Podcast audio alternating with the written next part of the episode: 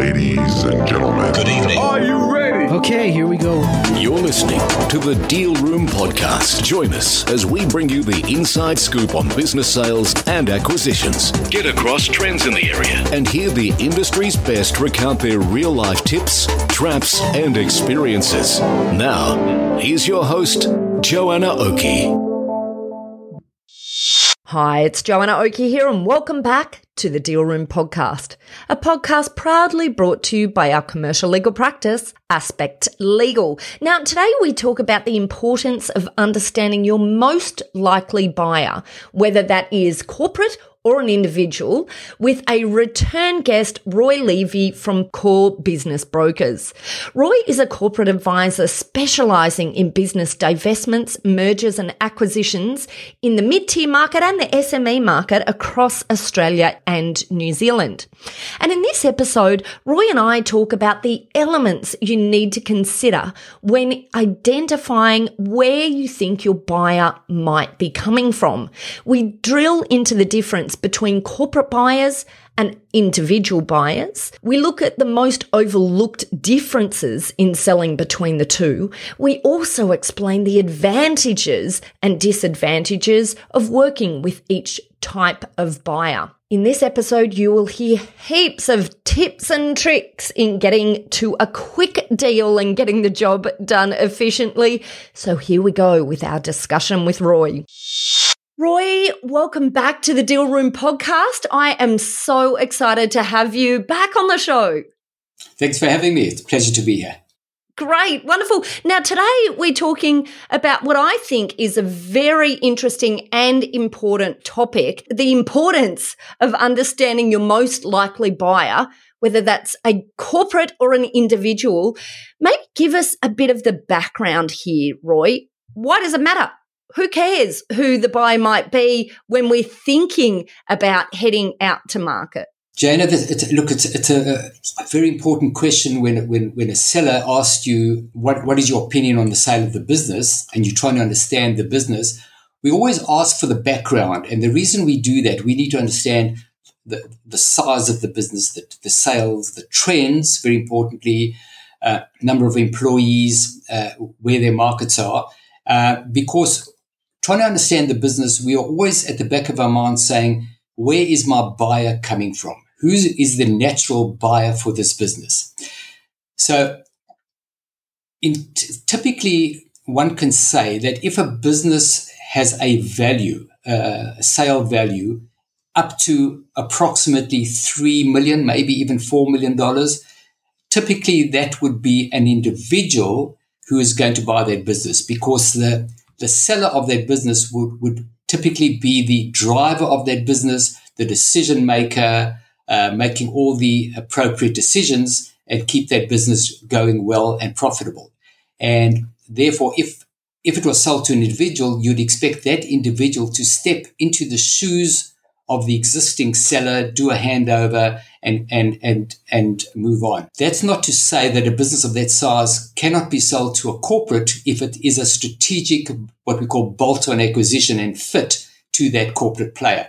But generally speaking, you'll find that individuals at that at that level, up to three three and a half million, it would be an individual that that is the purchaser of that business. When it comes to a corporate business, generally speaking, and again, there's always the exception, if one approached a corporate business or a private equity type player, unless the business was making an, an EBITDA, that's earnings before interest and tax and depreciation of at least $1 million, generally the answer is, Roy, if it's not doing a million dollars, don't waste my time because they have to apply a lot of management time to, to assessing that business and if it's not a million plus with a lot of options to, to increase it, they're generally not interested in buying that business. So that's that's sort of your first definition of is the buyer an individual or a corporate? It's really the size of the business, and that dictates uh, w- where one should market particular business. And sometimes there is a, there is a bit of a crossover when you're getting to the four to five million dollar size business. Yeah, and one of the things that I I find interesting in this difference between corporate and individual buyer is where the power sits between the two. So when you're selling to a corporate, um, generally speaking, if if the sale is from an individual, a bunch of uh, individuals who've run the business, you know, almost from startup or, or for a long period of time, usually that's the only business they know. They're not experienced in the process of selling a business. Selling to a corporate, you're selling to someone who is extremely experienced in the acquisition of a business, has advisors who are extremely experienced in the acquisition of a business. And that power differential or disparity can sometimes be a huge problem if we've got a seller who hasn't got access to the right advice in my opinion. You know I, have seen you know some difficult situations caused by parties that have not had the right representation and perhaps they've worked that out along the way or or, or whatever the case may be. Maybe can i get your opinion Roy, on what those, what are the most overlooked differences in selling to a corporate buyer rather than an individual? And that might be within the transaction itself or even in the lead up to the transaction in terms of how to make the business attractive to one or the other. The key aspect of that, first of all, is the role of the current owner and the functions he or she plays in that business. Remembering if it was an individual who's the buyer, they would be expected to step in and into the shoes of the of the owner, learn from him or her, and then run the business as the decision maker going forward. In the case of a of a corporate transaction, generally speaking, unless it was a, a really strategic bolt on and there was some individuals there, a corporate player would not expect to come in and, and sit in the shoes of, of the of the current owner. They would expect the organizational structure to be in place that the business continues pretty seamlessly into the future uh, once the current owner steps out. So that's the one key difference. Who's going to continue to run that business going forward when the owner eventually leaves? And there's often a disparity or, or a gap in that. So if you're saying to the current owner, if there's a someone in there or a general manager that can step up into his position, start training that person up front and be ready for the transition. So again, uh, one can answer that question constructively by saying we have a competent general manager who can step up and take over my position without missing a beat. So that's that's one critical aspect. Uh, the next critical aspect is the the, the, the due diligence of a corporate owner, very often a corporate owner would be happy to purchase the, the, the business as a going concern, but the equity, they will purchase the shares uh, in the equity because it makes the transaction a lot cleaner in that no contracts need to be changed, nothing needs to be changed, everything remains the same. However, the due diligence requirements for that from, from the buyer's perspective is quite significant. And therefore, uh, with that expectations in mind, and of course, by the way, the, the seller would first have taken the advice from his accountant. What are the capital gains tax implications on the sale of the business? And should the transaction preferably be a share sale or an asset sale? So that will, that will first determine it. And we always encourage our sellers to have that conversation with their accountant together with us so we understand what it is. And if the impact as we as we just had uh, uh, last year, was that, that one set of advice was, in fact, it was that that uh, a business that I, have mentioned to you in, in a previous talk, the manufacturing business. The advice was sell it sell it with the shares, and then when we got a share. They had made a had made an error. It was going to cost the seller half a million dollars of capital gains tax, and we had to then backtrack and go back to the to the seller and apologize about the mistake and then say it now has to be uh, a share sale or, or, asset sale. I can't remember which, wherever it was. Luckily, we got that across the line. But it's important to determine that, that early so that the information memorandum specifies exactly the nature of the sale and what it's going to be. But the corporate player, uh, it's important to have all the backup in the data room ready to go for due diligence, which has an audit trail back to the IM that whatever we're saying will check out in a due diligence which which a uh, uh, which a corporate player will will, will undertake, uh, and and that that could be quite time consuming as well. Yeah. I just want to pick up on a couple of things that you mentioned. In one of the um, things you mentioned about the benefit if you if you think that your buyer might be a corporate buyer or someone who wants to come in and see a management team continue um, it, without them having to come in and run the business themselves as a buyer. You you need to think about who you're going to have as say for example a general manager on board and and you know them trained up so that they can stay on with the business just want to point to um, the absolute importance in that instance of recognizing that you've now transferred a bit of that risk to that to key person risk in that general manager and so you just need to it's an excellent strategy but also then needs to be paired with this. What are you going to do to make sure you retain this general manager that you've brought on board and that they don't run off with what has now been created as a lot of value sitting in that person as well. So that's, and you know, that's where we can think about some of these creative elements in terms of, um, you, you know, remuneration um, for those key staff members based on the price you achieve, based on staying in the business for a particular period of time if there's an earnout. Maybe even getting the buyer on board to giving them a bit of a bringing them into equity as part of the deal, those sorts of things.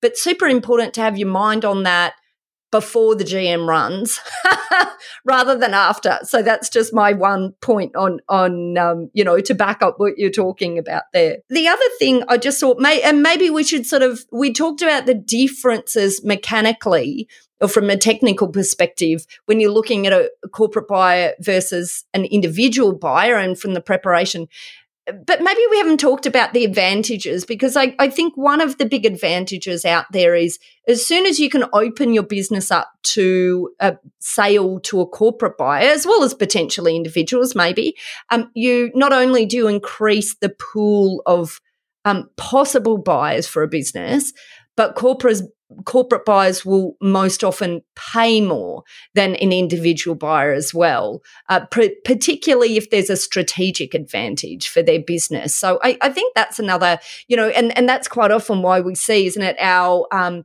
our sellers really keen to think about the sale to a corporate buyer because they can they understand that potential uplift in value. That is 100% correct, uh, Jana. So typically you'll find, and depending on the size of the business being sold, if it's a larger business with a transaction value or what we call an enterprise value upwards of 10 million plus, uh, then typically your, your, your corporate player comes into play. And if that corporate player is, uh, for example, a small cap public company, which would typically be trading on a price earnings ratio of 10 times, then they could afford to pay a higher price and it would still be earnings positive for that for that public company to pay a higher price. So there's no question that, that on that basis, if that is your targeted buyer, you, your, your price expectation would be higher. The other side of the equation, of course, is that um, that corporate buyer independent directors on their board. And the independent directors, of course, before they sign off on a deal of this nature, like to really what we call de-risk. And therefore, there one of the requirements is what we call an earnout. It's not it's not a definite requirement, but it's one of their preferred requirements to say, Mr. Seller, Mrs. Seller, if you're telling me you're going to make two million dollar profit last year, we are buying the future. You've had the past. Uh, and if we're going to price the business on $2 million earnout, we need to be pretty certain that is that is what we're going to earn in the next year or two. So that is where they make one of the conditions uh, an earnout for that business to de-risk it and make sure the profits are what has been achieved in the past. Many private sellers don't like that. In fact, the majority don't like that uh, because if the new owner runs the business in a different way, then of course the earnings may not be there. What we've done on, on, on occasions uh, is say to the, the buyer coming in, we don't know how you're going to run this business. We're not sure what expenses you're going to load or not load into the business, and we cannot control that. So one way of doing an earnout is make it on a simple on a simple number such as a sales figure, because that's something that may may well be controlled. So if you simple if it if it's going to be an earnout, try and simplify it with a figure that can be measured a lot easier than a profit, where you've got a whole host of expenses that you can cannot control. So that is one way of making it uh, simpler. And the other thing is, of course, if the seller does agree to some kind of earnout, then we would encourage the seller to stay on for the period of the earnout, let's say 12 months, so that they can be there and control and assist to make sure that those that that number is achieved and it's not left to someone who, who may not run the business well to not achieve that and that will then affect the earnings of the seller. So there's a number of, of, of considerations, you know, to play with uh, when you're considering an earnout, uh, if, if it, if it turns out that way. Of course, the price for, for an earnout can be uh, uh, even a, a, little bit higher. If the seller is insistent that they will not do an earnout, then the corporate player may still go ahead, but drop the price a little bit because of the earnings risk. And uh, that's, that's an option. Sometimes uh, a seller will turn around and say, well, that's fine. I'm happy with that. I'm happy with the price and uh, let's do it on that basis. So that's the difference between a typical corporate player and and versus a, a private indiv- individual buying the business. And I just want to add into that. Um, I would say, and I alluded to this earlier, uh, so repeating the concept a little bit, but just the absolute importance for sellers to a corporate buyer having someone who can be in your corner, who understands the game, who understands what to look out for, because more often than not, you'll end up with the contract um, being driven by um, and drafted by the corporate buyer in that instance. They can be really long contracts. They can be very complex contracts. And it's super important that you have someone in your corner who can pick out where the issues are and what are, what are real issues versus what might be red herrings because you don't want to be caught in um, you know, this constant forwards and backwards of endless negotiation. Worse still, death by email negotiation. you know, constant red lines, forwards and backwards. You have to have someone in your corner who can get in there and argue, you know, reasonable. Say, for example, you've got an earnout. There's a whole heap of controls that we can put in there for earnouts. You know, if you're forced into um, an EBITDA calculation for for the um, earn out. So an earn out based on profit as opposed to top line revenue. I completely agree with you about it would be so much better if you can control it and make it simpler related to top line revenue. But we all know sometimes, quite often, corporates will come in and require the earn out to be based on profit. But then you just, you need the right clauses in there. You need the controls. You need to make sure um, the earn out accounts are prepared by stripping out any extra costs that head office may have put in there or extra expenses they've lumbered on the business, or indeed protect them if, um, you know, there, there's no. Um, there's no commitment to continue marketing the business or doing the sorts of things in the business that are required to um, enable the business to continue to grow to meet the earnout. So I guess that's you know just the last thing I wanted to put in there. It's critically important if you're looking at selling um, to a corporate buyer to understand that you need someone in your corner who understands the area. Jana, that, that is absolutely critical. When we, when we sell the business and we start uh, the process of preparing the business for sale, one of the questions we immediately ask, who is your accountant and who is the solicitor that, that, you, that you use? Uh, because if it gets to the, the sale, you need to have the appropriate uh, consultants and professionals on your side who, who are able to manage a transaction of this nature. And that is very, very critical. If, for example, and it's, it's uh, uh, the solicitor of the seller has really been instrumental in, in doing leases, and that's where their, their speciality lies. With respect, we will we will suggest that maybe we should be looking at a corporate solicitor who has a lot of experience in this uh, this element of, of a sale, be it a share transaction or whatever. Um, and our role will be once we've got a, a deal in place uh, to and a term sheet, negotiation of a term sheet, uh, and then it goes to uh, uh, you know due diligence where the accountants get involved, and then contracts of sale. We then become the choir master, making sure that all elements of the deal are, are controlled, whilst the the owner of the business continues running his business. Because what we found is the transaction is while it can be uh, a term sheet can be signed, it takes time. It takes weeks and sometimes months. And right at the end, before a contract is, is, is exchanged, and remember there's no deal, legal deal until it's exchanged, the buyer then comes back and says to him, by the way, how's the sales been going for the last three months? And if the owner has taken his eye off the ball during all this work that's been going on and the sales have deteriorated a little bit, that can scupper the whole deal and be back to zero.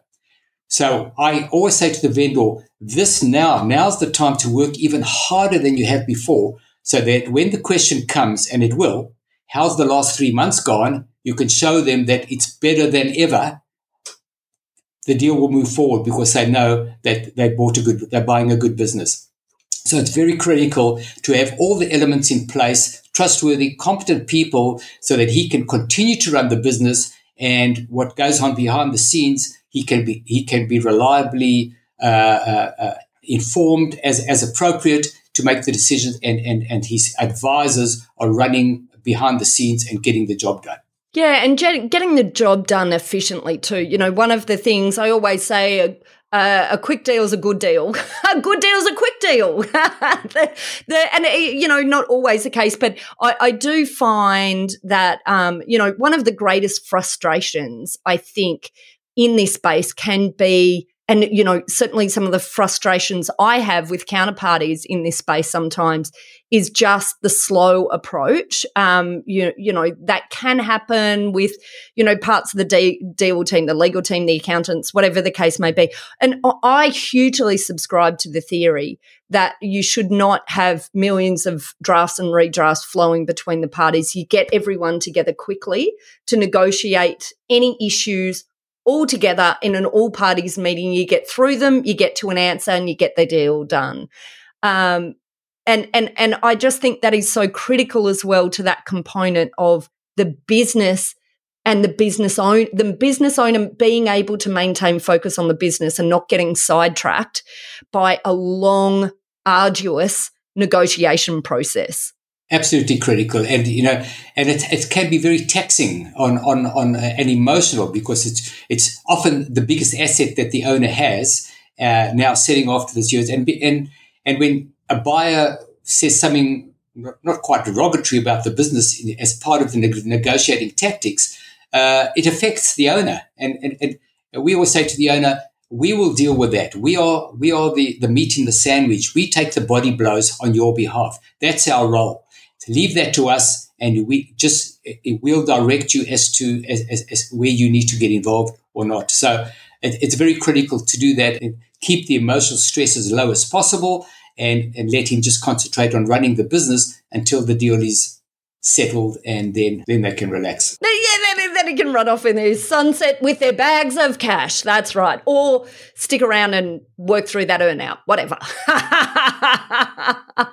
uh, roy look i just want to say a huge thank you to coming on to the Deal Room podcast. How can our listeners get in contact with you if they're looking to gear up for a sale of their business or indeed if they're looking to buy a business? Easiest way, Jada, jump onto our website, www.corebb, so that's C-O-R-E-B-B.com.au, or send us an email, sales at corebb.com.au.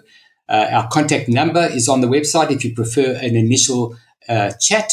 And uh, our motto is we will always respond within 24 hours to your communication, be it an email or telephone call. And uh, we no obligations to have a free chat to you. It will be our pleasure. Absolutely love it, Roy. A huge thank you for coming on to the show today. Thank you for having me. It's been a pleasure once again. Well, that's it for this episode of the Deal Room podcast with Roy Levy from Core Business Brokers all about the importance of understanding your most likely buyer. Now, if you'd like more information about this topic, then check out our show notes where you'll be shot straight across to our episode page at the website www.thedealroompodcast.com. There you'll be able to download a transcript of this podcast episode if you'd like to read it in more detail. And of course, there we will also link straight through to Roy Levy and Core Business Brokers if you would like their assistance during the sale of a business or perhaps an acquisition. You'll also find details there of how to contact our legal eagles at Aspect Legal Legal about anything related to buying or selling a business. And you can book yourself in a free 15 minute discussion with our legal team at aspectlegal.com.au. Well, that's it. I hope you enjoyed what you heard today. If you did, don't forget to subscribe to the Deal Room podcast on Apple Podcasts, Spotify, or your favorite podcast player to get notifications straight through to your phone whenever a new episode is out. We also love hearing feedback, so please leave us a review and rating if you're already one of our subscribers or even if you're listening to this podcast for the very first time. Thanks again for listening in. You have been listening to Joanna Oakey and the Deal Room podcast, a podcast proudly brought to you by our commercial legal practice, Aspect Legal. See you next time. I am so very excited to announce that I've hit a non podcast related milestone and released a book. You might wonder why? Simple. I wanted to help business owners understand the mechanics of deal making and the interaction between three critical phases of business acquisition, growth, and exit. And so I am very happy to announce Buy, Grow, Exit, a guidebook for business owners and their advisors on how to buy, grow, and guess what? Exit in a way that maximizes value and avoids landmines along the way. The book is available now, so just head over to buygrowexit.com.au to get your copy and to access a whole heap of free resources that will really help you on your journey of acquisition, growth, and exit in your business or in working with your clients. Also, check out our show notes where we will link straight through to that page. Ladies and gentlemen. That will conclude this evening's entertainment. Thanks for listening to the Deal Room podcast. To find out more about this episode and other episodes in the series, check out the show notes or head over to our website at thedealroompodcast.com.au.